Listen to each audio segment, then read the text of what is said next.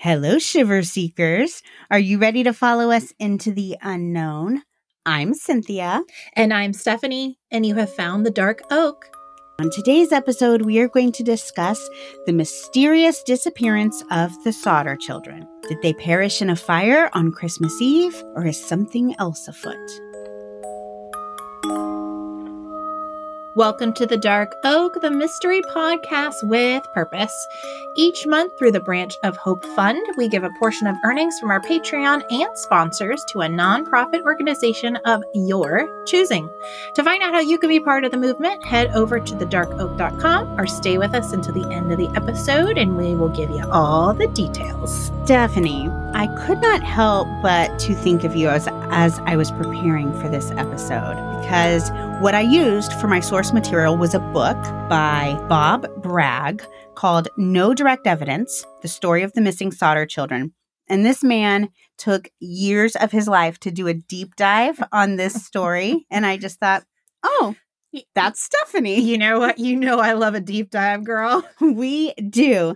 So I just I thought if Stefanie ever were to write a book on on any case, she would be we'd learn everything there was to learn for sure, which is an amazing thing. I wish I I had that uh drive yeah, I'm waiting for the right case to come across, you know, my path that I feel hasn't been explored enough.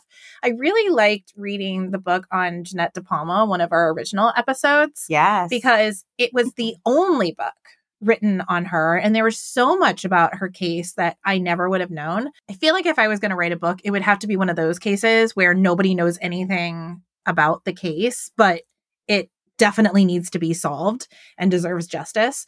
And my lifetime, that could happen. Hey, I'm here for it. I, I want a signed copy, hot off the press. I'll let you cover it in your podcast. Oh, thanks. well, the author of this book, Bob Bragg, dedicated the book to the memory of his mother, Helen June, he said that during his childhood, it was her urging to take Sunday drives to Fayetteville that caused him to see the famous Sodder billboard. Yes, yes. When you told me you were bringing this case, that's the first thing that I said was, oh, like the billboard. The billboard, yes. He said on these trips, the family would have a lot of discussions, sparked by the billboards, about what may have happened to the Sodder children. He said his mother sadly did not live to see his book completed, but he believed she would have been very proud of the effort he made to discover what may have happened to the missing Sodder children. Any efforts anyone makes to seek justice, especially justice for children, it gets an A plus in my book too. I I'm, bet she'd be very proud. I'm oh, she would be. I would be so proud as a mother. Well, Bob Bragg wrote this book based on years of investigation that he personally did. He also obtained reports from the Virginia State Fire Marshal's office going all the way back to the 1950s concerning this fire. He went back to newspapers and reports from the time. He had some previous skills that he'd been using in researching genealogy, so he used some of those skills to obtain some information. He submitted Freedom of Information Act requests to the state police and the state fire marshal's office. Now, some of the documents he was able to obtain regarding this case referenced both the state police and the state fire marshal as having large volumes of files on this case. However, his FOIA requests were answered the same way by both agencies, no records remaining. Ew, I don't like that. I know. That's weird. There were some letters that were written in the early 1940s by the West Virginia State Police that refer to the files of the state fire marshal regarding the Sodder case as voluminous. But over the years, those cases have either the or those files have been lost or destroyed. Oh, that's so disappointing. You and I talk about this so much. I know they need room, but I feel like any unsolved case, you should not destroy material related to it because you never know you never know what could come up, even a 100 years down the road. I'm with you. I have a real hard time with justifying destroying unsolved cases. However, this case, uh, in a lot of people's minds, has been solved. Bob Bragg was able to obtain valid information from some older detective magazines. And um, yeah, so back in the day, they had like detective magazines, which I feel like are kind of maybe the 1950s versions of podcast, perhaps? yes. True crime podcast? I'll, I'll throw myself in that category. Right? I mean, it's probably unwarranted, but I'll take it. yes. Now, just like in the world of podcast, he did find some of the facts, we'll say, to be inaccurate and Mm. geared more towards selling the magazines. So each article that he used for this book that I used to, you know, write this episode was examined for accuracy. And while some of the more salacious details would have been interesting to add, many did have to be dismissed. We are bringing you as factual information as we possibly can. Now, regarding members of the Sodder family, there was a split among the surviving relatives regarding what they believed the fate of the children to be. But the parents of the Sodder children, George and Jenny Sodder, spent most of their lives following the tragedy, searching for their children and what they believe to be the truth of what happened to them. Here is what we do know. The missing Sodder children were five children who were either victims of an intentional house fire or an accidental house fire, or they were kidnapped or in some other way made to disappear prior to the fire starting. I would prefer none of these options, please. None of them are good. I hate all of these options. What a nice Christmas episode this is. You're I know it happened on Christmas, and so we're following tradition here, but gosh, five kids. It's- this is going to be a rough one. I will it, tell you, this one was really hard for me. In fact, I actually, one night after uh, working on this episode, I actually had a really hard time falling asleep because it just bothered me so much to think of these parents. You know, as a parent myself, Yeah. it just made me really sad to think of what they may have been feeling. Ooh, we may need a palate cleanser after this one. yes, we will. George Sodder was an Italian immigrant who came to the U.S. in 1911 when he was just 13 years old. We don't know a whole lot about George's early life, but what we do know is that George landed in New York, and there are records that he later worked in both Pennsylvania and Michigan. But by the early 1920s, he had settled in West Virginia, where he began a life in the coal mines. Jenny Cipriani was born in 1902 in Italy, and her family moved to the U.S. when she was only two years old. Her family also ended up in the coal fields of West Virginia, and that's where Jenny and George first met when George came into Jenny's father's store to buy some supplies. Not cute. I thought that was cute. The couple married in 1922 and they moved to Fayetteville, where our story takes place. In 1935, George got tired of the coal mining lifestyle and he left that to work for Genitolo and Company, which was a hauling and transfer company. And by the early 1940s, the couple had 10 children. yep. They are populating the earth. Wow. That's a lot of kids. yeah. Good for them. I'm happy for the Sodders. I'm happy. Well, because they had all these kids, they needed a big house.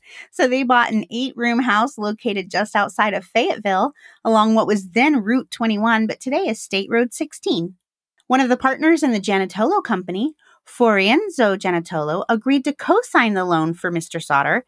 And in return, Mr. Sodder agreed to make this man the beneficiary of a homeowner's insurance policy on the house in case something happened to it. Hmm.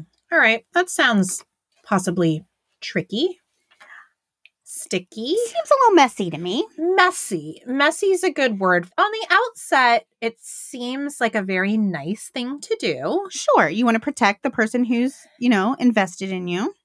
Yeah. Okay. We'll just see how that plays out. Let's do. Not Oh, well, I can tell I you. don't like that chuckle. That means I I may have some intuition here. Oh, imagine that. you see something bad coming on a true crime unsolved mystery podcast? Something smells fishy. Wow. you do need your own detective magazine. Well, in 1943, George left the Janitolo Company and went out on his own, purchasing the Dempsey Transfer Company that was failing at the time. The Sodder's two oldest sons helped out at the company while Jenny handled the books. So it was a family affair. Okay, I like that. And I like that he's not scared to try something new. No, he wasn't scared at all. In fact, during this same period of time, George was very open and honest about his opinions on Mussolini. And this was not very appreciated by many of the Sodder family's fellow Italian neighbors. Oh, okay. Now, because of this, Mr. Sodder claimed that he endured many threats from his fellow Italians, including receiving a black hand letter. Okay, black hand. I'd never heard of a black hand letter, but the Black Hand was a group of individuals affiliated with the local Italian mafia, which that right there just sounds terrifying. yep, don't want to mess with them. no, this was not a group you would want to find yourself involved with at all. And a Black Hand letter was when this group would send a potential victim a letter outlining their demands for money and threatening to kidnap a member of a family if the money was not paid. How does this sound made up right now? I know it sounds like a movie. It sounds it? completely made up. like a horse in and your this is bed, real kinda- life. Yes, yeah, this is this is real Italian mafia back in the back in the day. Scary. Very scary. Now, after receiving one of these letters, many victims would pay the money and were then left alone, right? But other victims would sometimes refuse. Sometimes they'd fight back or just refuse to pay. And many of these people were victims of murder, kidnapping, or fire bombing. This is horrible. It's terrifying.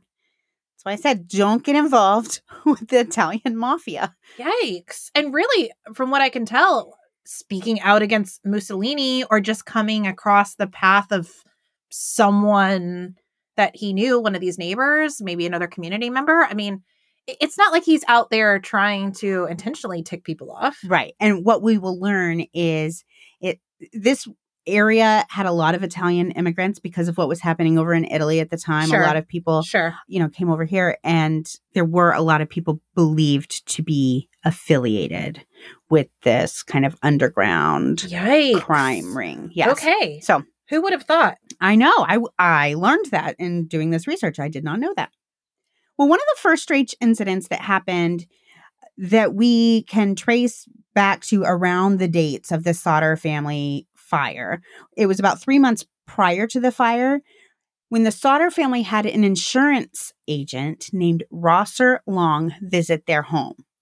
He had been referred to the Sodders by Fiorenzo Gianatolo, that former employer of George's, Okay. That had like co-signed the loan. Yes, Yeah. correct. During this visit, Mr. Long suggested that Mr. Sodder purchase life insurance for himself and his family. Mr. Sodder said he was not interested in making this purchase. Mr. Long then suggested Mr. Sodder increase the amount of insurance he carried on his house from $1,500 to $1,750. And he said that Mr. Gianatolo had suggested that he do this, but Mr. Sodder declined again. Okay, now you've already kind of introduced me to this black hand extortion method.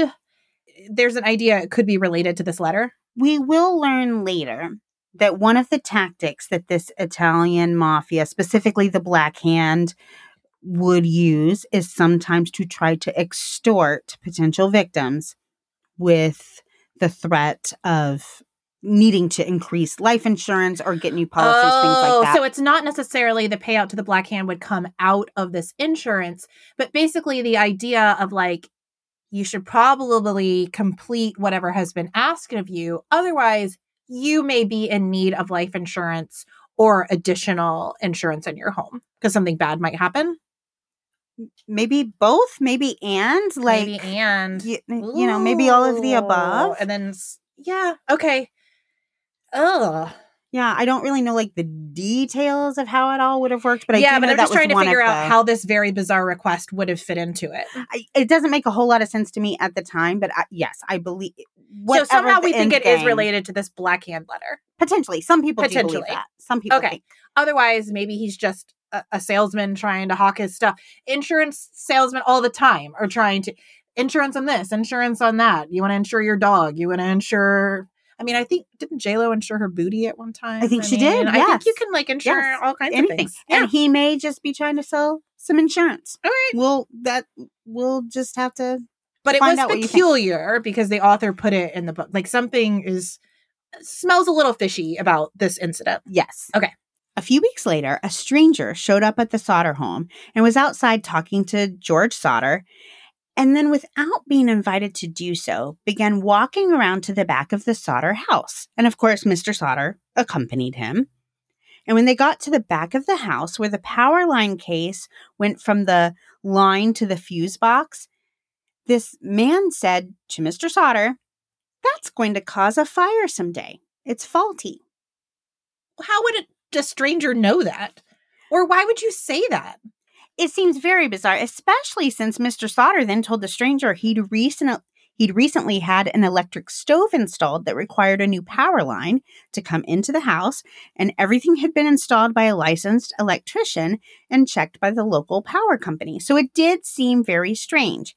However, if we're going to go with this Italian mafia potential theory, this could be looked at as a warning. A creepy one A very creepy. Well, I mean, all warnings are creepy, but I'm just saying, whoa. Well, this one was go away, especially weirdo. creepy because it literally happened like two months later. Yeah. So at the time, he probably didn't think a ton of it, but then, you know, this is so much like hindsight is 2020. I bet. Exactly. Exactly. According to West Virginia State Fire Marshal and subsequent reports, approximately 60 days prior to the fire, Fiorenzo Giannotolo told the Sodders Quote, I see you have refused to take out insurance and refused to sign the papers to settle Mr. Sodder's, Mrs. Sodder's father's estate. Your house is going to go up in smoke and your children are going to be destroyed. Also, you are going to be paid back for the dirty remarks you have made about Mussolini. End quote. Well, that could absolutely be considered a warning. if if your house isn't going to burn down by this faulty fire wasn't a warning, this definitely was, right? I believe this is considered a warning. and again, within 60 days the prediction came true. Now, as you mentioned, these statements and kind of weird situations probably seem strange at the time, but then were easily forgotten. And Yeah. it's not until we look back after the fact that they become like, whoa, red flags. Oh, like blinking Right. signs. Right. So around 6 p.m. on Christmas Eve, 1945, the oldest Sodder daughter, Mary Ann, had arrived home from her job at a department store where she'd also, at her parents' request, bought Christmas gifts for her brothers and sisters. And George and Jenny had allowed the children to open a couple of gifts that evening, as was their custom, which I always let the kids open like one on Christmas Eve. Do you do that? We haven't done it yet. I find Christmas Eve to be almost more magical than Christmas Day. Of course, I believe in Christmas Day is a wonderful celebration, but I don't know. Christmas Eve still has all of the anticipation and Yes. excitement and like magic. Yes. Christmas Day, it's like, well, here we are. It's over. it's a little bit, but the Christmas Eve still has all like the magic to it. So we may start it this year because I I think that would be kind of fun. it's so fun. That's why we do it, is because the kids are generally so excited. And I've seen families who do it where it's like pajamas that they wear to bed, or just, you know, one gift, like it's a little the night before Christmas book or something like that. It Yeah. can be something specially planned by the parent. But I'm Yeah. with you. Christmas Eve is pretty special. Yeah. Now, the Sodder's adult son, Joe, was in North Carolina awaiting discharge from the Army, but the rest of the family was here spending this beautiful holiday together. Now, like so many parents, George and Jenny were exhausted this evening, Christmas Eve. So they decided to go to bed around 10 p.m. I think you and I have talked about that funny meme, or you know, where it, the child is speaking to his mother, saying, "You know, you must just love Christmas because Santa takes care of everything." I- yes, that's true. yeah, thank God for Santa Thank- is yes. all I can say. Santa does it all, and we just get to kick back and just watch it happen. Most relaxing of all holidays, if I do say so myself.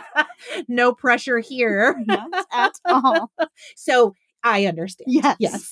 So these lazy parents yes, exactly. We're- exhausted. exhausted at 10 p.m. So with 10 children. Oh my goodness. I can only imagine. Well, their bedroom was on the first floor of the home. And when they retired, they took the youngest child, three year old Sylvia, with them because she slept in a crib in their room. Five of the children, Ginny, Louis, Maurice, Martha Lee, and Betty, asked their mother, Mrs. Sodder, if they could stay up late to play with their new toys and listen to the radio, which I just get visions of. I don't know, a little black and white Christmas, listening to the radio and playing with their toys. I mean, how adorable is It's that? It's like a Norman Rockwell painting. know, it really is. She said they could stay up late as long as they finished their chores before going to bed. The chores consisted of closing the curtains, pulling the shades and locking the doors. The two boys, Louis and Maurice, also had to go outside, feed the cows, and close the chicken coops. The oldest daughter, Mary Ann, decided to stay up as well so that she could read some magazines, and eventually she fell asleep on the living room sofa. One of her regular chores was to get the small children upstairs to bed, so staying up later may have had something to do with the other five had asked to stay up late. She may have been trying to help out. I'm not sure. Right. Now, the upstairs of the house consisted of two bedrooms one for the boys, one for the girls. The oldest boys, John and George, and George also went by the name of Ted. So, if anywhere in your uh, listening or to this case or doing any research on this case, you hear Ted. Ted is also George. That confused me for quite some time. Uh, Maybe that's a thing with uh, families with a lot of kids. I ran into that with our Bell Witch episode as well because they, several of the children had multiple names, and it really took me a long time to figure out who they were talking about. Me too. Literally halfway through the book, I was like, hold on. Do they have Who's eleven kids? Ted? I really was. Yeah, and George and Ted, like that's kind of a big leap too, I, right? I, I assume maybe one was a middle name. I mean, I miss, maybe Theodore or I who knows. right. But either way, George and John went to bed around 11 or 11:30 that night. They couldn't remember the exact time, and they also couldn't remember if the younger boys ever came to bed that night. They they cannot say for sure. Okay. Around 12:30 a.m., Mrs. Sodder woke up to the sound of the telephone ringing in her home office. Now there's a few different accounts of what happened during this phone call, but the most prevalent is that a woman called asking for someone who the Sodders did not know. Now this would be unusual because this was back in the day where you picked up the phone and you spoke to an operator and told them who you wanted to talk to and then the operator then placed the call. So in order to reach a wrong number, like somebody had to mess something up, but it was just an extra step. So the idea is either the person asked for the Sodder home, but then when they made contact, they asked for someone different, or the person connecting them connected this caller to the wrong home. Correct. Okay. But something weird Something weird. happened. And also, this is like the wee hours of Christmas between Christmas Eve and Christmas Day, which is strange. Correct. Yeah. That's It's- really the whole thing is strange. The whole thing is strange. Now, when Mrs. Sodder told the caller they had the wrong number, she said, and again, this is the most prevalent account, that right before they hung up, she heard a man in the background let out like a weird laugh or sound. Now, th- like I said, there's different accounts. Some say that maybe the woman made a weird laugh. Some accounts say it sounded like there was a party going on in the background. Some accounts even say that Mrs. Sodder felt like somebody was trying to like play a practical joke on her. Yeah, I mean, I don't. It being a Christmas party, Mm-hmm. possibly somebody was drunk dialing. I don't know if you do that back then, but I'm saying so maybe that's the reason for the mistake. It is unusual. who knows? And the fact that there's several different accounts of what may have happened doesn't help. Sure. But there was a phone call. We know that. And and again, it's it in the middle of the night. number. She probably, you know, you're half asleep. right. So right. you're not even sure what you heard. Right. Like, what was that? something bizarre happened during this phone call. That's Right. what we do know. Now, when she hung up the phone, Mrs. Sodder noticed that Mary Ann was asleep on the sofa, and she just assumed that the other children went to bed by themselves, decided not to wake Mary Ann up. Now, Mrs. Sodder noticed that some of the chores she told the children to do had not actually been done, and all the mothers Collective sigh. but instead of making them come downstairs and do them at 12:30 at night, she did them herself. However, she would say that she regretted this decision for the rest of her life. Because what we're going to learn is that later on, not immediately after this fire, but later on, the Sodders are going to wonder if their missing children were even at the home, in the home at this point. And she'll never know because she didn't go lay eyes on them. you know, I mean, again, hindsight. You know, Right. all this this hindsight because of course, you know, as he said, a mother walking out, yes, you can have this great thing as long as you do X, Y, and Z. And of course they don't do X, Y, and Z. But at the same time, it's your sweet children. It's Christmas Eve. You're like, I'm not gonna wake them up. At you one o'clock in the morning, 12:30, 1 o'clock. No way. I'm, I'm just gonna let them, you know, the, visions of sugar plum dance in their heads, and we'll just take care of it tomorrow. you got it. Yeah, I mean, I don't think she did anything out of the ordinary. No, that's here. what I would do. Yeah, exactly. About half an hour after going back to bed, Mrs. Sodder heard what she thought sounded like a rock or a hard ball hitting the highest pitch of the roof and then rolling down off the gutter. Now, the way the house was set up, it had a second story, but George and Ginny's bedroom was on the first story of the house with nothing above it. So the second story was not Okay. above their house. So whatever happened, it was like right on top of her Okay. her yeah. head, she would have heard. She heard this sound one time, but since she didn't hear it again, she just went back to sleep. I mean, it could have been anything a, a pine cone, a squirrel, uh, like who knows? Anything. I I Yeah. don't get up for one weird noise. No, I mean, you know, you take notice and then you're like, well, all right, I'm going to go back to sleep. And also, you've just completed all your kids' chores. You know, it's going to be an early Christmas morning. Like, you're just like, I'm just going to go to sleep. I'm done. Yeah. Yeah, I'm done. yeah. Well, in the nearby town of Alloy, there was a large metals plant that still exists today, and at the t- at, at the time it employed many workers. And these workers were so spread out that the company dispatched a bus each night for each shift. This bus would pick the workers up and then take them to the plant and then bring them home.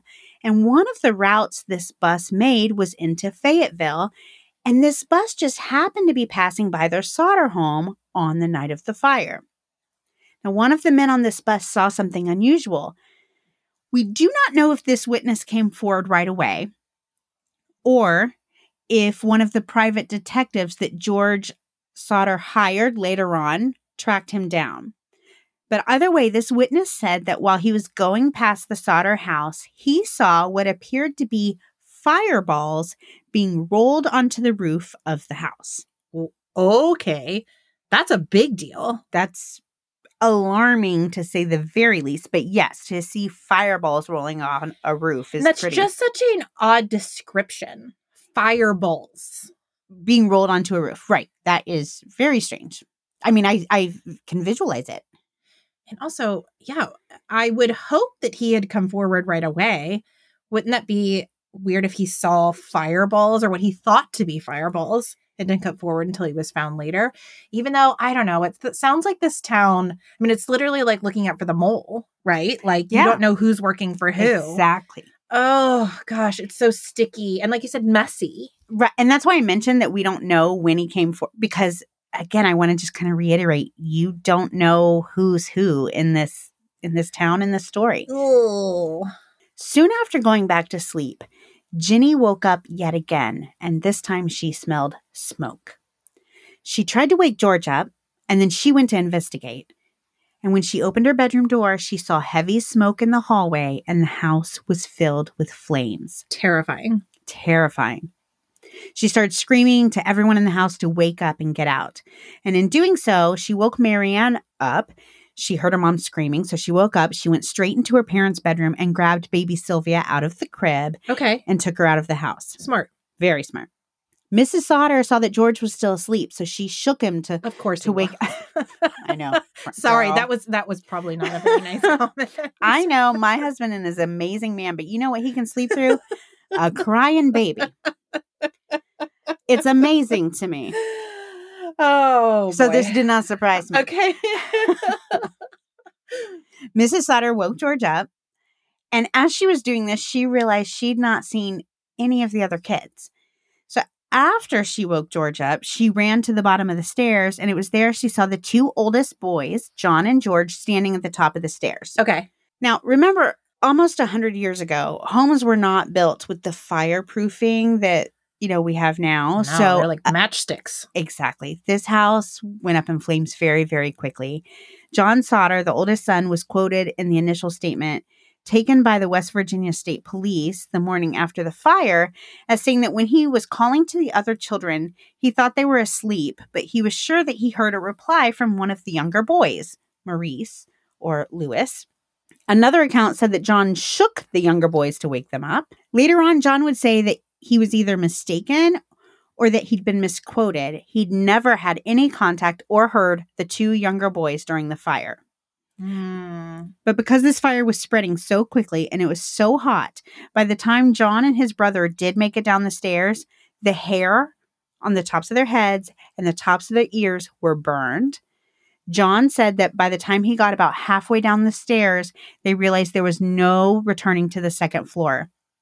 And later, witnesses would see scars on George's hand. And it became even more apparent that the flames were right on top of these two boys as they left the house. And they would say the reason why they didn't make sure the other two boys were awake eh, and get them out of the house was their initial reaction was let's get up and go put the fire out.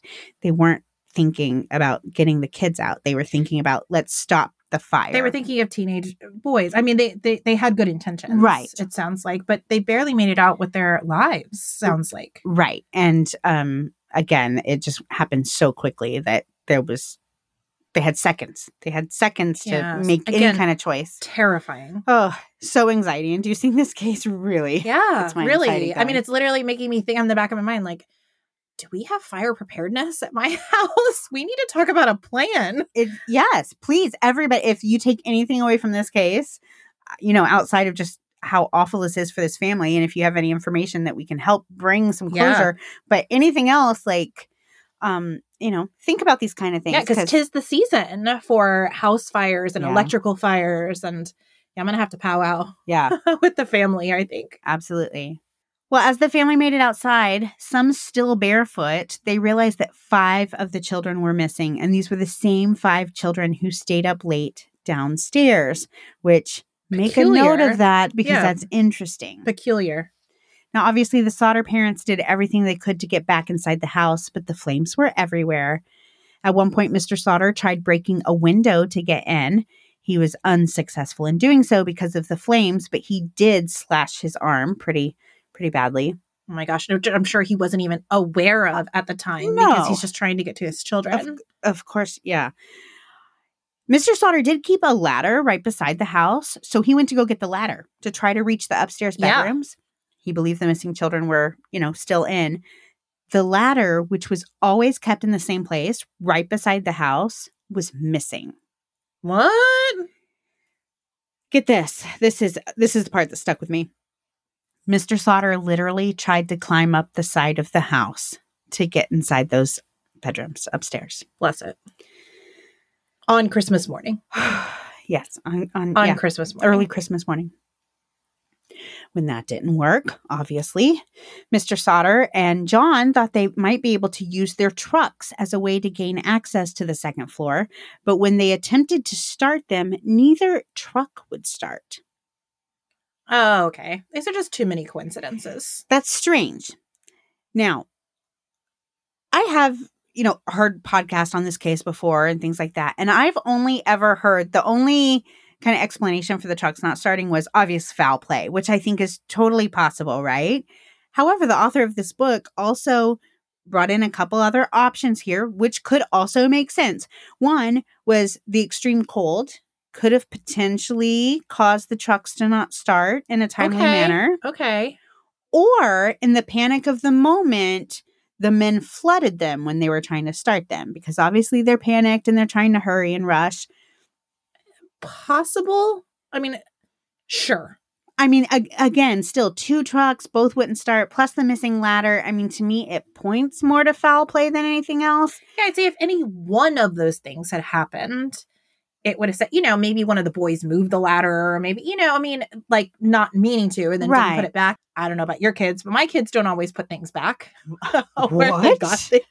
I, I went to go wrap presents the other day, and I had a complete meltdown because we have like six pairs of scissors in our house, and I couldn't find any of them, not one. So I could see that, but then the ladder plus the trucks, you know what I mean? Yeah. Like it's just It's too too many much. things. It's Yeah. too much. I'm I'm with you. I'm I'm feeling like there's something else going on. Now during all of this panic, Mary Ann ran next door to the neighbor's house. The neighbors were Mr. and Mrs. Davis, and Mrs. Davis tried calling the Fayetteville Fire Department, but she could not get the switchboard operator to respond. So again, whoever helped place that wrong call earlier now wasn't answering the the phone, the the switchboard operator. What lady? Or I guess could be a man. I've only seen ladies be switchboard operators. I visualized it as a lady, but maybe that's sexist of me. I don't know. I was but- like, I think I've only seen them pictured as women, but whatever it is, switchboard operator. You had one job. what now i will say i don't know like the statistics of how often a switchboard operator would not be available. I mean, maybe that happened often. I don't know. In the wee hours of Christmas morning, are people making a bajillion phone calls? maybe that explains the why she didn't answer me. Maybe she's sleeping. I mean, I don't know. Maybe she's sleeping. But- Maybe she was hitting the eggnog. maybe. But we will learn this was not the only call that went unanswered by the switchboard operator. So either way, I'm, I'm not digging it. I'm not digging falling it. down on the job. Yeah. The level of incompetence seems to kind of just only grow from here. So So I'm already sad. Now I'm going to get angry. yeah, you probably will. Okay. At about 1 a.m., a 55 year old farmer mm. named Thomas Smith was on his way home from Beckley and he drove past the Sodder house and saw it burning. And this was right around the same time that Mrs. Sodder would have been waking up smelling the smoke. Smith kept driving past the house looking for a phone to call the fire department because this is obviously well before cell phones. Yeah, sure. He stopped at a place called Crass's Park. That's a local like night uh like a bar, I guess. Okay. And he was told that the phone was out of order. The managers Lonnie Johnson and Jeff Akins were not there, but some of the patrons that were hanging out at this bar decided to leave the bar when they heard there was a good fire. They just went down to that Sodder house so they could watch the fire. Because you know what else are you gonna do at twelve thirty on Christmas Eve, one o'clock. What are you, What else you gonna do in the early morning on Christmas Eve? Okay. Now I will say, WTF? I will say, in the book it said they went to watch the fire.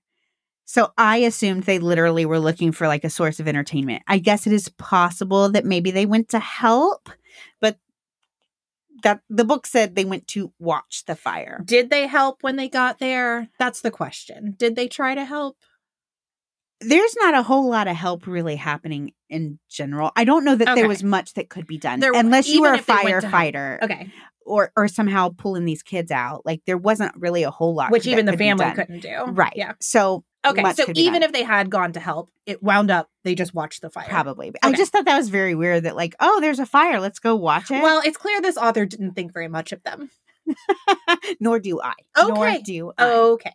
Now later, Lonnie Johnson would say in a statement that he and several other people were having a party in his apartment. Remember, Lonnie Johnson's the manager who's not at the bar. Right. He's having a party in his apartment.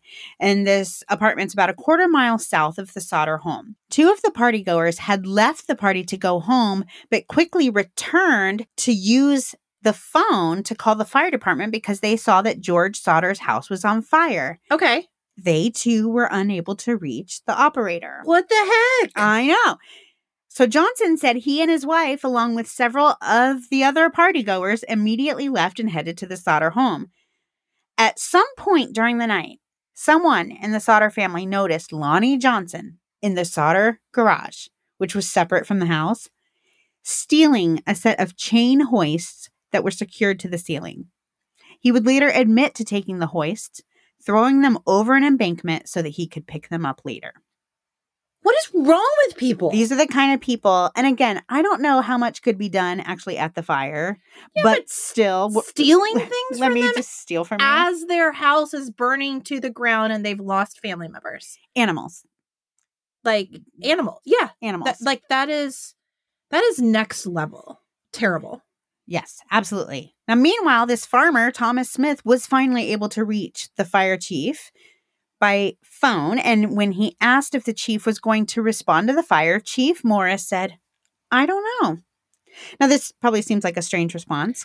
Uh yes, you beat me to that because what? Remember, this was a different time. So many of the local firefighters were away at war. Others were out of town because of the holiday. The ones who remained in town were asleep. Some didn't even have telephones, which means they'd have to be alerted in person. So it wasn't the same system we have today. I will give them that. I'm not buying it though. that is not an okay answer. I No. mean, something like I'm going to try to bring as many people as I can Correct. or let me see who I can get or even I will be there. Sure.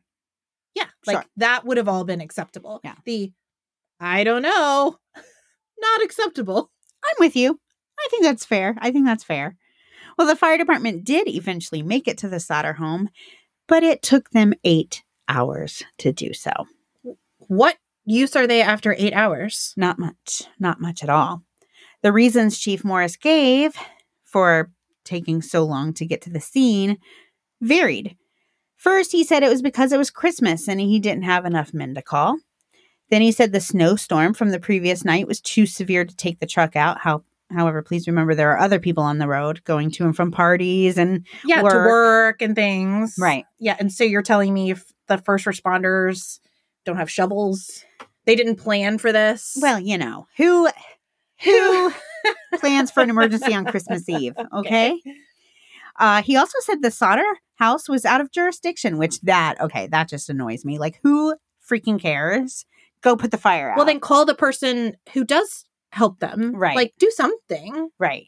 And then finally said he said he could not come because he didn't have anybody who knew how to drive the large fire truck, and he didn't know how to drive it. I'm sorry. That's a problem. That is that for real? Yeah, that's what he said.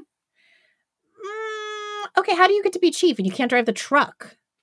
Or how is Delegation. We delegate around. we here. delegate? Well, then how about you make sure the person that knows how to drive it isn't on vacation?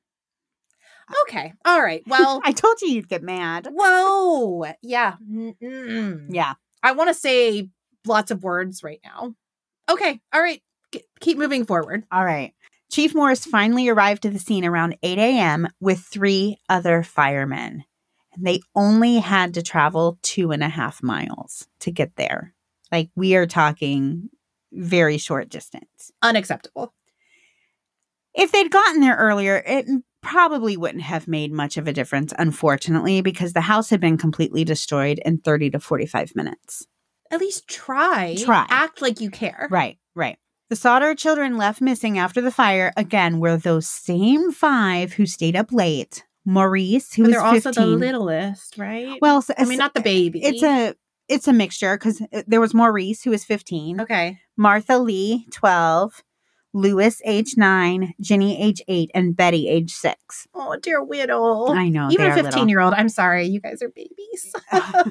they don't know it, but they're babies. I know. I wouldn't say it to your face because I know you want to be big boy, yeah. but you're a baby. You're a baby. Trust me. That morning, right after the fire, two troopers began an investigation of the premises and came to the conclusion that the cause of the fire was probably faulty wiring.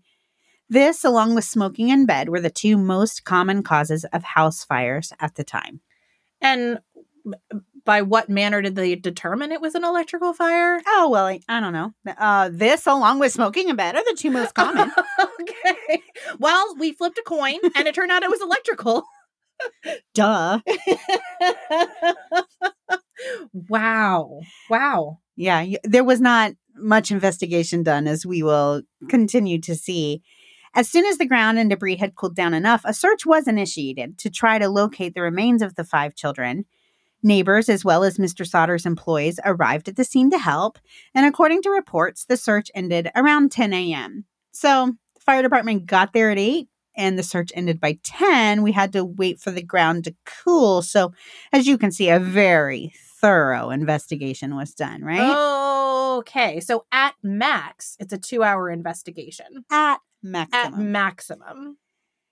At the end of this search, Chief Morris told the Sodder family that he'd made a thorough search of the debris and there was no trace of the remains of the children to be found.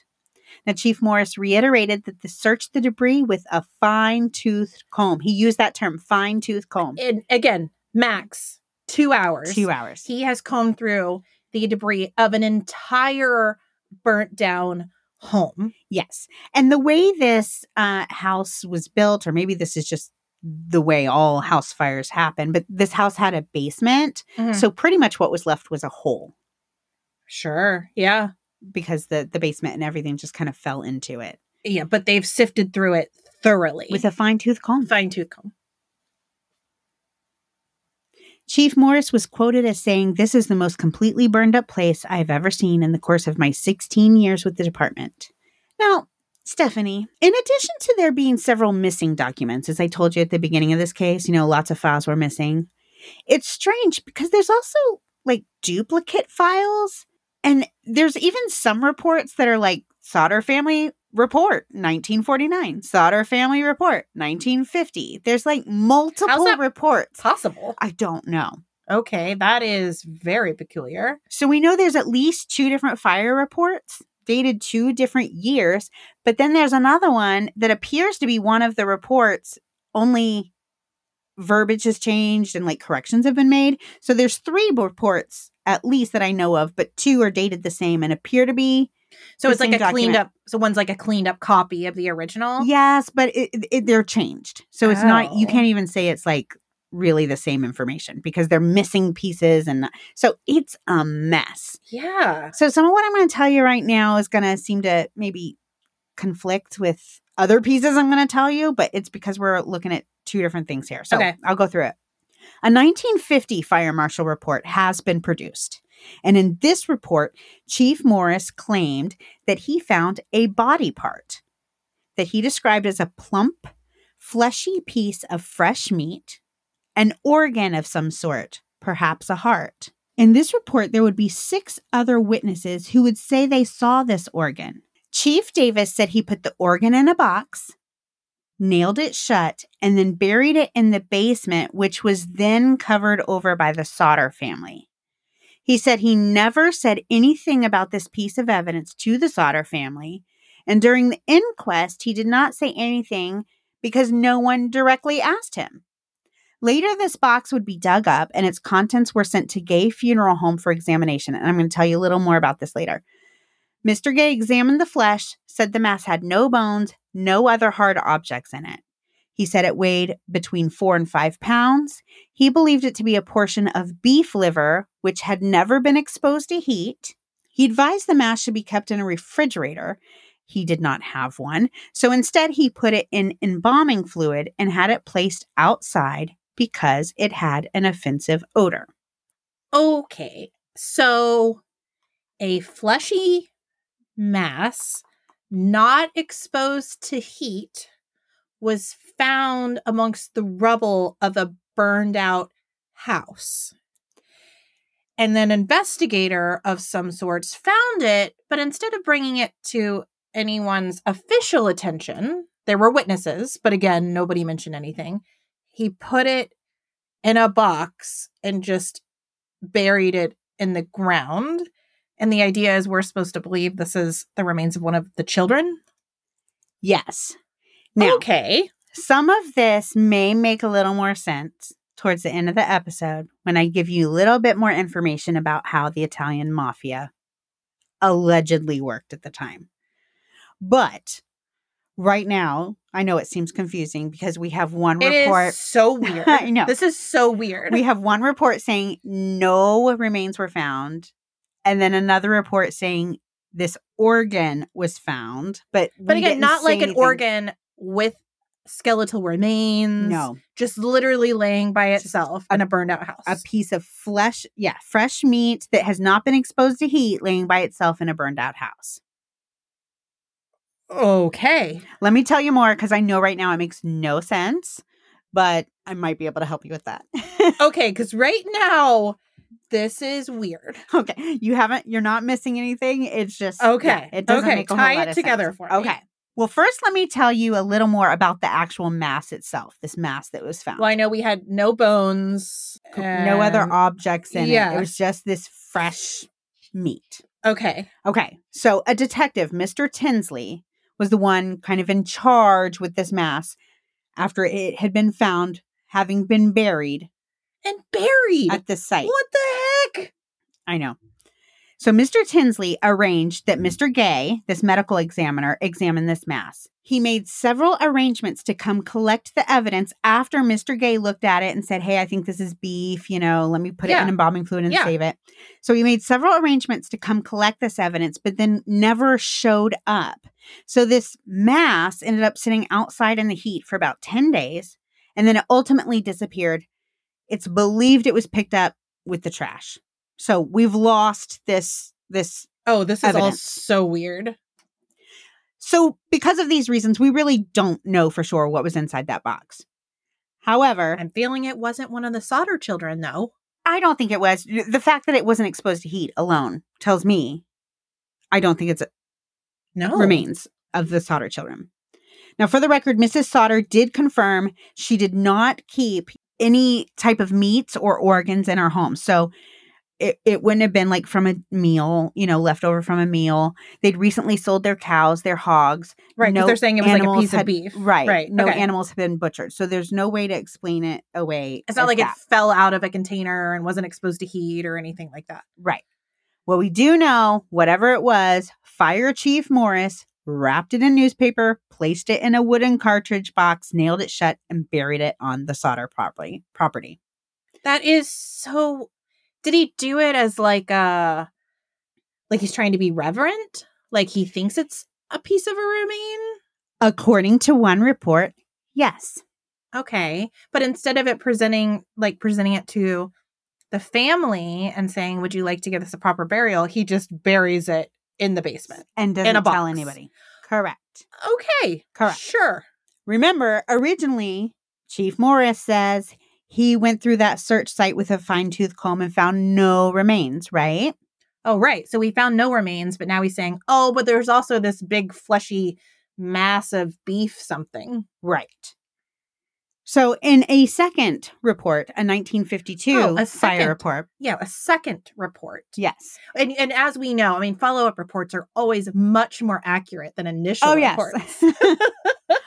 I know my memory gets so much better the more years go by. absolutely, absolutely. So, in this second report, Chief Morris would say he did not thoroughly search the site, but instead focused on just where the beds should have been. He said he did not finish the job to his satisfaction and he'd planned to come back to continue the search, but instead, Mr. Sodder covered the entire cert with dirt four days after the fire. Now, this is true. Mr. Sodder believed this to be the final resting place of his children. And in this intense grief, believing his children's remains were somewhere on this property, he did cover up the site Okay, as I understand. I could understand that. So, but Chief Morris clearly didn't explain to him that he was coming back, if indeed that was his intentions.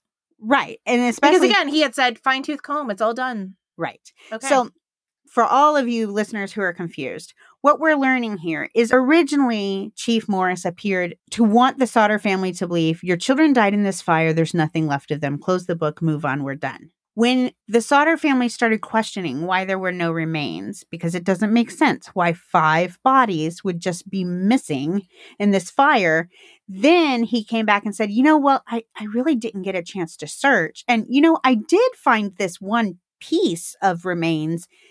So the narrative is changing based upon what someone or some group of individuals want the Sodders and the rest of the community to believe to be true. ah, gotcha. Okay.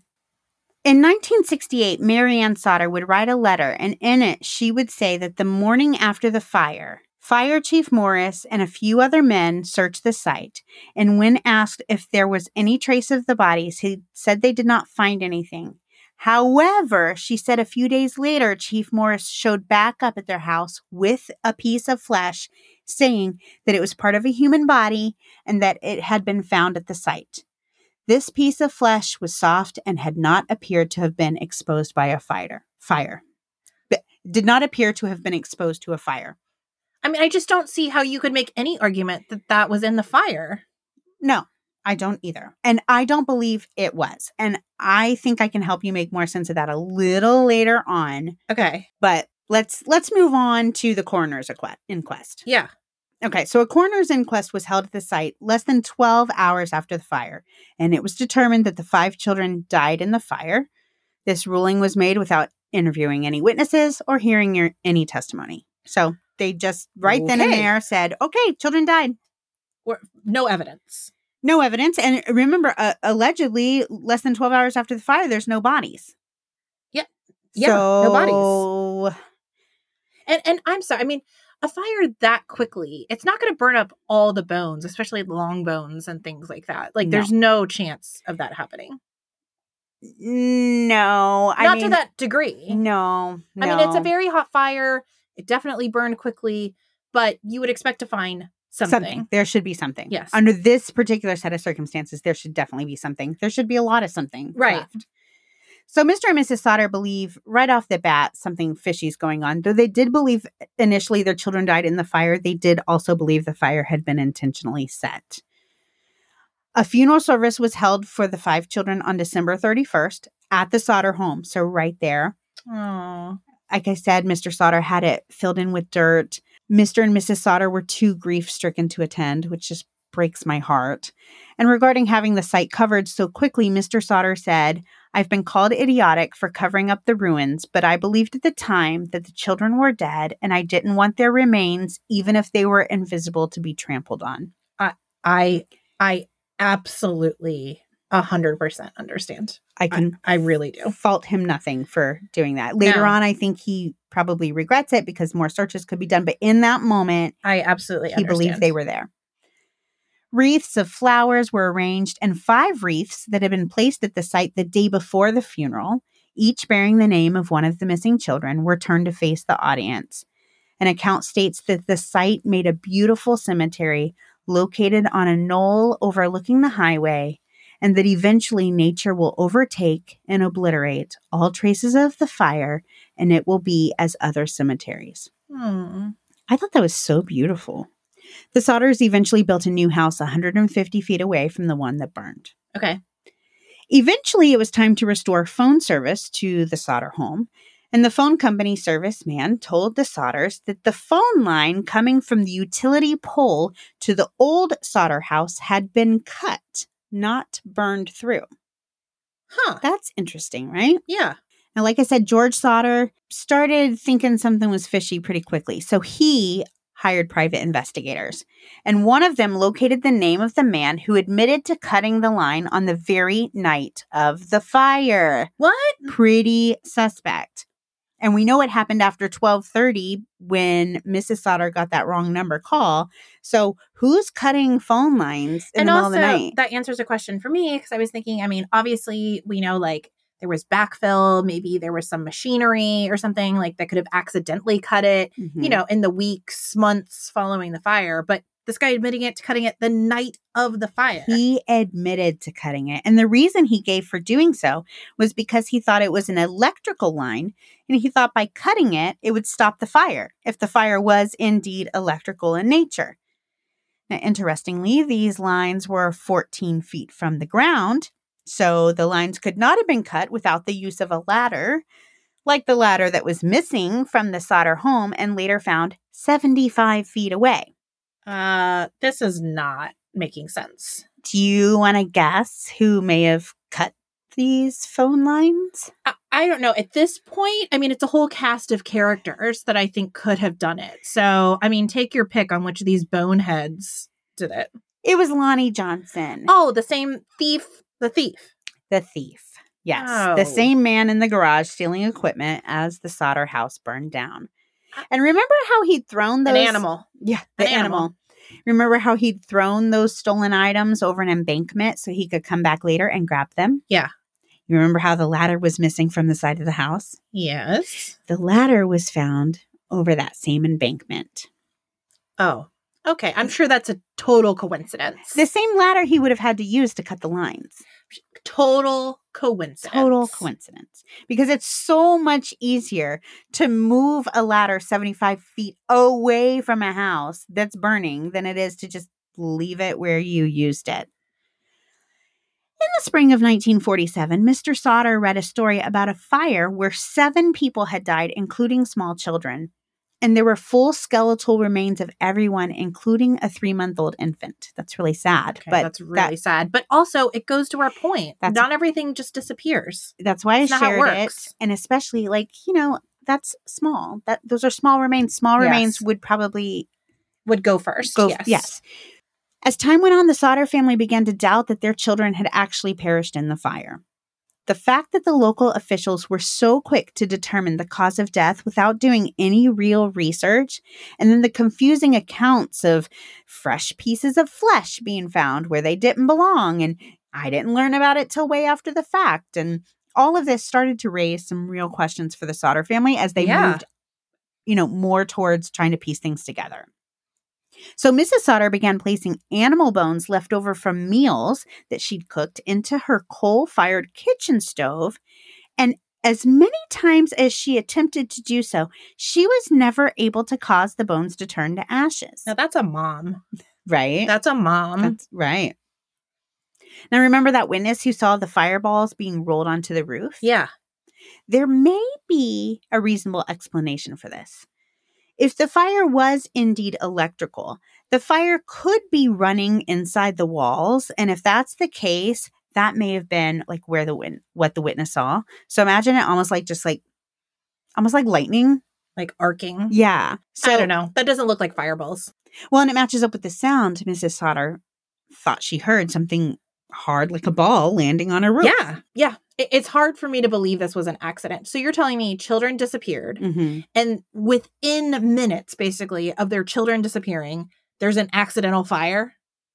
Bizarre, right? It just doesn't it just doesn't Bizarre. add up to me. I think if you believe the children were not in the fire, then you have to believe the fire was set intentionally. Right. Now, the official report always says that the children are in the fire. Yeah, I hear that, but there's no really- evidence. right. The evidence They were in the fire. To that.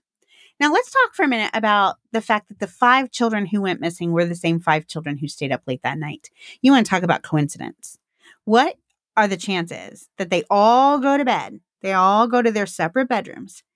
And yet, those same five children who were originally separated from the rest are the five that go missing. I mean, the odds of that are astronomical. However, if something happened to them while they were still downstairs playing hours before the fire ever began, that could very easily explain why those five children were missing and also why their chores were not completed.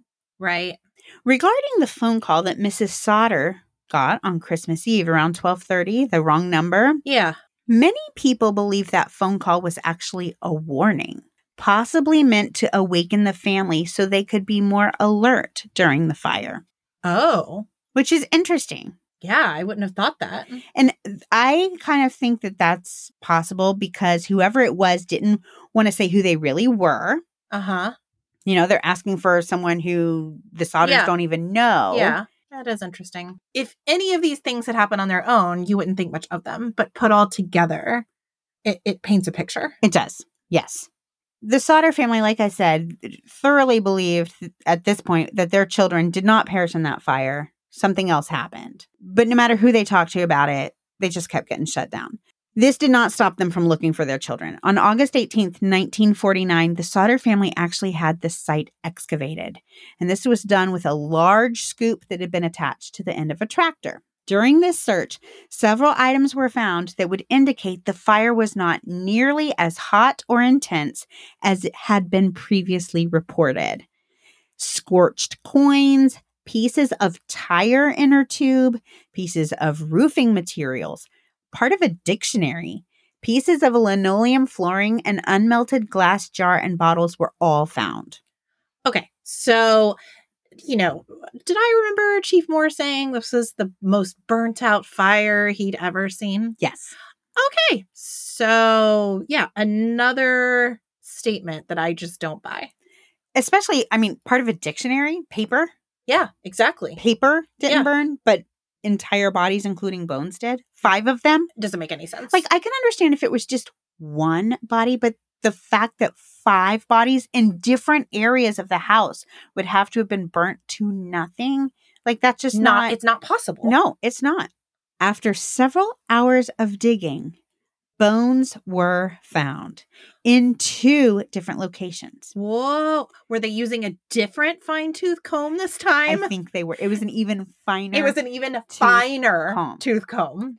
Now, don't get too excited because the first set of bones actually was determined to be animal bones. Oh, okay. However, the second set of bones was later determined to be 100% human.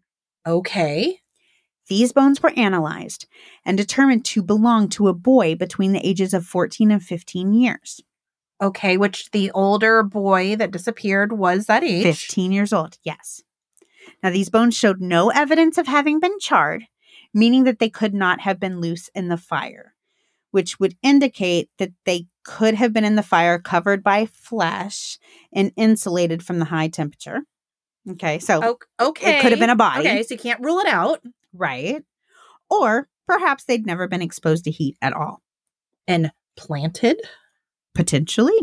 Okay. They also appeared to be almost mechanically separated, meaning it did not appear that they fell away from each other organically, like a body would normally decompose or even burn. They're they weren't placed the way a skeleton would be placed. Right. It was Okay. almost more like some type of dismemberment. Okay. Or it it just wasn't orna- an organic falling away. Okay, got it. The place where these bones were found were on the opposite side of the boy's bedroom. So that didn't make a whole lot of sense either because the theory they're asleep in bed, the fire starts, the house collapses. Where they would have kind of landed or ended up Yeah. is not where they were found. They were actually found on like the other side of the house. So Okay. it didn't make a lot of sense. Now, subsequent examinations of these bones would reveal that the bones may have belonged to an older individual, probably around 16 or 17 years old, with the possibility of being as old as age 22. And they were able to determine the this person was no older than probably 22 because the bones had not fully fused, and that only happens around the age of 23. If these bones did belong to one of the Sodder children, it would have been highly unusual that only a couple of bones were found, and larger bones, such as the large femur bones or skull, were not found. There is a phenomenon that could explain why some of the bones were missing, but the requirements for all of that to have happened would have been so astronomical, it just didn't really fit this scenario. Okay. Here's the theory surrounding the bones they could have belonged to Maurice Sodder, Okay. Yeah. who died in his bed. Right. Even Or- though somehow his skeleton migrated across the house. Correct. Or they could have belonged to Maurice Sodder if the children had been kidnapped and he had been taken into another room and killed. Now, what? What are you talking about, Cynthia? There is a theory that perhaps someone came into the home, tried to abduct the children, and Maurice didn't follow the instructions that were given to him. So he was taken and removed from the rest of the kids, disposed of, Okay. and four Sodder children were taken out of the house. Oh, I hate I hate all of this. I know. And the reason where this theory comes from is there are some eyewitnesses that later, after this fire, in the days after this fire, believe they saw four of the Sodder children and they didn't see Maurice. And then the fact that these bones were found in a place that they wouldn't be expected to be found could indicate okay, maybe he was still in the house. Well, And he was the oldest, he was 15. yeah. So, you know, uh, trying to tell a 15 year old you're doing this or that, Yeah. I can imagine a little kickback. Right, right. And I can see him even trying to be valiant, trying to help his brothers and sisters. So, Right. So that's just a theory. The finding of these bones kind of helped to make that one seem a little more valid. The final possibility for these bones could be that possibly they, they came from that fill dirt that was brought in to cover the site. okay. Now, some of the dirt that had actually come from a nearby cemetery, which is interesting. The Mount oh, Hope Oh, and Cemetery. how, like, incredibly. that's that's not ideal. it's weird. In this Mount Hope Cemetery, there was a gravesite of a young man named Frank Fidel. He was a 19 year old Marine who was killed in World War II. Frank had originally been buried in Beckley, but had been moved to Mount Hope. And this in- disinterment could have presented someone with the opportunity to obtain his bones if they wanted to. Okay, and like plant them. Potentially, maybe. Oh, if there are you just really, so d- depending on how deep turns. you want to go in the whole like you know cover up and all that. Yes, potentially. I mean, I think I don't know what was involved with like you know excavating a grave and moving it. Like I don't know. Could they have fallen out of the casket? I don't know. Yeah, I mean, it seems like a lot of things would have had to happen in order for the bones to come from the cemetery. Right. um i find one of the first scenario you know first two scenarios much more likely let's say it was maurice the other four children are still not there Right. so you can't say they all perished in the fire Correct. Correct. which means something wonky's going on Something wonky's going on. I think we can agree on that. yeah In 1949, Mrs. Sodder was looking through a magazine article about a beginner ballet class in New York City, and there was a photo of several young girls practicing ballet. Both Mr. and Mrs. Sodder immediately recognized one of the girls as their daughter, Betty. Mm, Mr. Sodder, of course, immediately went to investigate. Sources differ as to how, but records do show that Mr. Sodder was provided with documentation proving the little ballerina was not their daughter. I mean, this is just heartbreaking. It's awful. I know. Disappointment after disappointment. Yeah.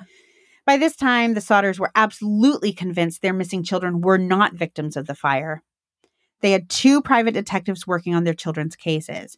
They were also contacting senators. Ultimately, they even put in a request for help from the President of the United States. The matter was referred to the FBI since it had been alleged the children had been kidnapped, but the FBI declined the case since it had been determined to be a fire by the local authorities. Yeah, these local authorities can stuff it. Really. But since they had not been asked to participate early on by the local officials, there was no ransom note left. It did not meet the FBI's criteria criteria of being a kidnapping, which is sad because then maybe we may have seen some real answers, but Gosh, it's just frustration around every turn. yes, for sure. At one point Mr. Sodder became convinced his five children may have been taken by member of his wife by members of his wife's own family and taken to Cortez, Florida. This was looked into, but the only possible lead that came from it was when a woman named Mrs. Bree said she saw the children after the fire. She allegedly reported that she saw the children being taken away in a car with Florida registration plates. However, upon further investigation, it was revealed that in the original reports, it was stated Mrs. Bree said none of this information. And instead, she said she saw Mr. Sodder's brother driving a car with Florida plates. So that's just like a good example What? of what a mess these things turn into. I mean, one of those is not even similar to the other. And that is throughout everything. Like for every article or for every report that says one thing, there were no bodies, fine tooth comb, the next report will say, here's a heart I found in this. Yeah, and just- also, well, I kind of looked around, but then I was going to come back. Like, right. It's just unbelievable. a mess. Over the years, the Sodder family saw their personal detectives come and go. Some decided that the children were, in fact, victims of the fire, and therefore there was nothing else to investigate. Others were determined to be too amateur by Mr. Sodder, and therefore he was unable to continue to employ them. In June of 1952, Mr. Sodder decided to offer an award for information leading to the recovery of any of his missing children. A reward poster was placed in the Charleston Gazette. Soon after the offer of a reward, a woman named Ida Crutchfield, a local hotel owner, owner, came forward saying she saw four of the children accompanied by two women and two men in her hotel the week after the fire. So there she is saying, I saw the four kids. Okay. She said she tried talking to them, but the men appeared hostile, refused to let her communicate with them. And then, of course, she didn't say anything until after an offer of a reward was made, and then she comes forward with this information. Isn't that convenient? Very. On September 10th, 1953, Mr. Sodder and his sons finished what would become a Fayette County landmark for the next several decades.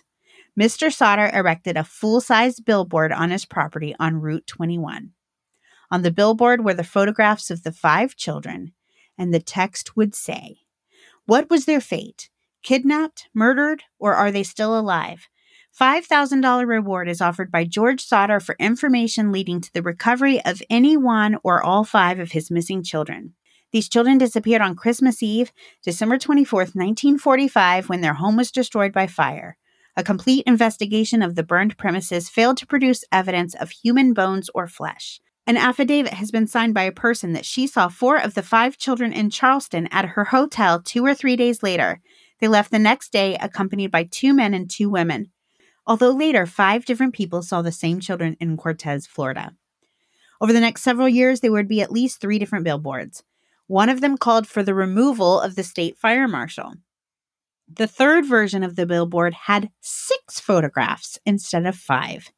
The sixth photograph was reported to be of a 17 year old Louis Sodder that had been received in the mail in 1967 from a postmark in Central City, Kentucky and on the back of the photo it read Louis Sodder, I love brother Frankie, a little boys, A90132 or 35263. Okay. Right. So there's a lot of speculation as to, first of all, what do these numbers mean? There's theories from dates. And also, is this an actual picture Right. of him? Yeah. Who's Frankie? I love Brother Frankie. I love brother Frankie, but he didn't have a brother named Frank. No. Okay. Theories from dates, postal co- codes, locations, etc., all surround this this postcard. The Sodder parents thought that Elil may have been slang for little, like little boys, a little Yeah. boys. I mean, I say of that whole encrypted message, that would be one of the easier things to interpret, but uh, that makes no sense. No sense. No one knows for sure who the photograph is of. No one's ever come forward saying that they know the man in the photograph. So So that's weird. maybe it was Louis. Who knows? Of course, the offer of a reward brought in strange tips. Some of these letters have been highly associated with the case. They all say things like, the children did not perish in the fire, or I know what happened to them. But sadly, nothing of note ever really seems to come from them. A neighbor told Mrs. Sodder that there was a freshly dug grave on her property and that Mrs. Sodder's children were probably in it. This later turned out to be the grave of a dog, and the witness was considered unreliable and ultimately committed to the state mental hospital. Not because of her saying the Sodder children were in the grave, but just because she had some mental disabilities. Oh man, this is just so rough for everybody. So rough. In addition to the billboards, a pamphlet was produced because at the time, pamphlets were like a major way to spread Yeah. information. And for many years, whenever the Sodder children were discussed, so was the involvement of the West Virginia Mafia, which honestly, to me, and I've been alluding to it throughout the episode, to me, this kind of seems like the most obvious of possibilities. To me, this seems like this could actually ring true. well, I mean, yes, but I think more so nothing else does. And that's the thing. What else could it be? I mean, I, I agree. It sounds like something out of fiction, Right. It does. but nothing else makes sense. Right.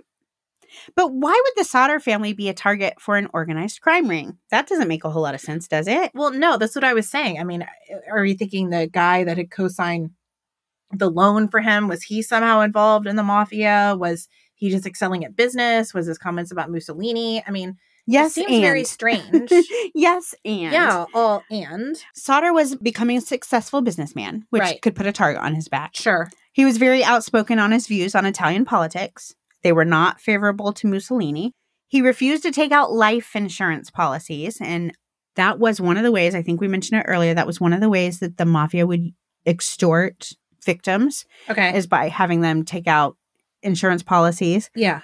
Remember, he'd received that black hand letter. The way the black hand works, they did a few different things that kind of lines up with this case. So, first of all, they would often like watch their victims.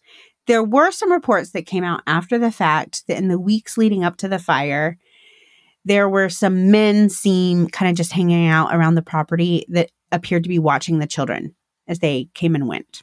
Well, and also that weird stranger about the electrical fire and stuff. Okay, that brings me to a great point. Okay. The black hand would often send a warning. Oh, yeah. Some people believe that may have been a warning. Okay. The piece of flesh that doesn't make any sense, right? This random piece of beef Right. that was not touched by fire. Yes. What these crime ringleaders used to do is when they'd make a hit, they would take an organ, an animal organ, something like that, and bury it and not tell anybody that it was there. And it was their kind of silent revenge. It was meant to be like, eat your heart out. So the Ew. fact that this mass, believed to be a beef liver or something like that, was found buried is twofold. One, it was probably something that was put there as this silent message kind of thing that only the higher ups knew about. But then when the family starts raising Cain because, wait a minute, we should have found some remains or something, they're able to pull that out and say, well, look, here's your remains. So it's kind of twofold. They used it to help them later when they were looking for remains. But the reason why it was actually there is because it was something that they used to do, just like a kind of like a horse head in a bed kind of thing. I feel like they completely underestimated the Sodders. Yes. They underestimated the Sodders' willingness to just throw down Well, and and say, we're going to get to the bottom of Right. this. Right. Like they honestly thought we'd say, sorry, your children died in a fire. There's nothing left. And they thought that would close the book. And instead they they fought back. Yeah. And so now they're having to like grasp straws I feel like this- they can find. yeah, I feel like this fire chief Morris. Oh, I so he's the one that think he's in on buried this thing. Has to be. I mean, why again? I cannot think of any other explanation under the sun as to why he would have buried this. Right. Without telling anyone. Right. How bizarre. You just bury this piece of meat, never say anything to anyone. Oh, anyone. it's weird. And the fact that he didn't respond to the fire. I mean, so much. right. Oh, it makes me ill. Like physic I'm physically ill right now Right. thinking about that. Even the fact that this occurred on Christmas Day, you go back generations and Christmas is supposed to be like this grave date, this day of great feast. It's supposed to be this big celebration. So the fact that this happened this day was an even bigger, like, screw you kind Evil. of thing. Yeah. Evil. So, And this is all just because they wanted to extort some money. Yeah. Or, and they didn't like what he had to say about, you know, Italian politics and, you know, probably didn't like the fact that he was becoming successful and maybe he was going to have followers and, you know, just That's enough to kind of like ruin a man's life. Unbelievable. But we still don't know what happened to the kids. Well, here's just a few things that may have happened to the children. They could have been murdered. Right. If if they if this is if they did not die in the fire. If they did not die in the fire, well, they could which have been murdered. I think. I have concluded they did not die in the fire. Me too. Okay, the mafia has them. We'll say it's the mafia. They could have been murdered immediately. Or the younger children could have been sold. There were places like the Tennessee Children's Home Society, which was known for illegally obtaining children and selling them. So if more like to adoptive families. Well, I mean, quote adoptive Yes. families. Yes. Okay. If Maurice refused to operate or to cooperate, he may have been killed in the house. Perhaps those were the remains that were found. It would explain why some witnesses only saw four children. The rest of the kids were sold. Lots of people will pay a pretty penny for a kid. The children may have been taken back to Italy, placed up for adoption. Now, the author of this book wrapped things up by mentioning Occam's razor, which is defined as entities must not be multiplied beyond necessity, meaning that the simplest explanation tends to be the best one, right? So, in the Sodder case, the most logical explanation is that the fire was accidental, the five children died in it, the fact that there were little or no remains was because of the intensity of the fire. The eyewitnesses claiming to see the children in the following days were simply mistaken. The man who saw the fireballs being thrown onto a roof actually saw the fire streaking through the walls of the house. All of the questionable events surrounding this case were just coincidence. But none of these scenarios explain the intentional manipulation of the truth, which seems pretty hard to ignore. Yes. I, I think, I don't think I could have said that better myself. Because again, Occam's razor, right? But nothing else explains all the other facts that have now come to light. Right. Now, sadly, George Sodder died in 1969 after spending every day since the fire looking for his lost children. After his death, his wife Jenny continued the efforts until her death in 1989. Some of the unfortunate circumstances surrounding this case are because of the time in which it happened. No DNA, no social media, no working phone lines, no on call fire department. Ugh, how is that possible? Mm, we've come a long way. In 1984, the Sodder children's oldest brother, John Sodder, was quoted as saying, We've got more friends today and we're out more. If it happened today, we might get something done. And I think that's true. Yeah. Gosh, I hope they don't have any survivor's guilt on this thing. And I, it's just, it's so tragic for everyone. For everyone. It's awful. I mean, I would think, I feel like they probably all kind of the con- come to the conclusion now that the children were not in the house, at least for the Sodder family, Well, there's no doubt about it. There's some fishy business there. for sure. And what about this dude stealing stuff out of the garage? uh, to me, this just points to everybody around them was just awful. Most everybody around them was Yes. just awful. You can't trust anybody. It's I, I really mean, it- sad. You know, they're going to talk about kicking you when you're down, right? so, hmm. So tragic. And wow, Merry Merry Christmas. Merry Merry Christmas, everyone. okay, tell me something good, Cynthia. Can we talk about something good? Actually, you know what? I'm going to do it. you do it. I need a little pick me up. We're going to talk about Branch of Hope because we need that right now. yeah, we do. We need that right now. Now, our Branch of Hope report, your December 2023 nonprofit options are Superstition Search and Rescue, which we featured in the Laci and Conner Peterson case, episode 23, and the Amelia Earhart Memorial Scholarship Fund, hosted by the 99s, that we covered in episode 24. And to vote, all you got to do is head to our Facebook page and let us know through our online poll which fund speaks to you.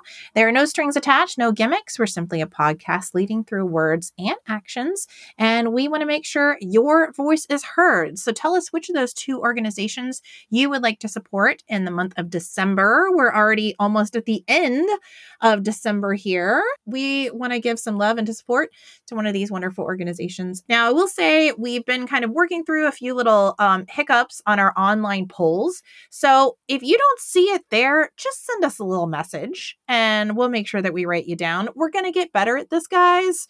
We're working through it. It is going to happen, but social media is not our friend when it comes to some of these things. Um, so, anyway, make sure you send us an email, send us a message, let us know who you want to vote for, and we'll make sure that uh, your vote is tallied. Absolutely. And if you love this episode, love us, or love the branch of hope, tell someone. We're doing good work and we need you to help spread the good word. You can also join our Patreon. We have a Patreon. We have a pa- and guys, actually, can we tell them about the Patreon? What do they get on the Patreon? You get a monthly live with me and Stefanie. We can talk about past cases. You can tell us what future cases you want, but we will be right there for a whole hour talking to you. I think that's pretty cool. You get some Yeah. extra episodes. Extra, extra episode. exclusive episodes, which you will never find on any other streaming service, only the Patreon. That's There's right. already one on there, and we're working on a second one right now. we are. So it, And they're full length episode, guys. we And- didn't slouch. No. Oh no, that's a full length ep- Yeah. episode. Absolutely. Cynthia's very, it was her episode, Oh. as you can tell. Was that the one I edited? Let me tell you, friends. you, you, yes, you presented and edited. hours were spent on this episode. Cynthia, so I have kind of been our editing chair, if you will. I've been kind of heading, heading, heading that up, and Cynthia decided to take a stab at it. And um, the episode sounds amazing, but Cynthia has a few more gray hairs as a result. And we have decided as a team that I will continue to do the editing, and Cynthia is going to help other ways. Yes, I'm, Yes. I'm heading up the Patreon. And so. she's yeah, she's pretty much heading at the Patreon. If you send any messages through our Patreon or through our Patreon Facebook page, they will go to Cynthia. And yes, you get a live with us. You may even get to see some of my farm animals. oh yeah, we're posting like extra, like cute content. And if you want to get to know us a little more, like you know, pictures of our our Stefanie's farm animals or my rescue kittens or Yeah. whatever, like you know, Good stuff. it is. And remember that a portion of those profi- proceeds go to one of these nonprofits. So Exactly. It's Guys, it's deal. just a few bucks a month, and we really are giving a portion of those proceeds to one of these not for profits. So, not only are you getting some Dark Oak goodies, not only are you helping to promote a small business, but you're also hoping to promote um, and support nonprofit organizations um, across the country.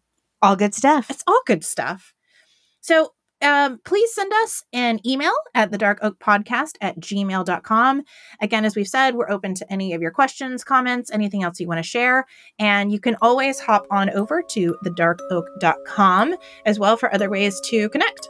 Be sure to follow us to our next episode where we cover the infamous murder of Elizabeth Short, also known as the Black Dahlia.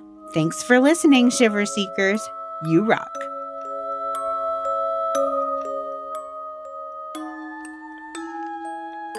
This episode of The Dark Oak was created, researched, written, recorded, hosted, edited, published, and marketed by Cynthia and Stefanie of Just Us Gals Productions and made possible by you, our shiver seeking listener. Special thanks goes to Justyse Himes for our incredible artwork and Ryan Creep for our amazing music.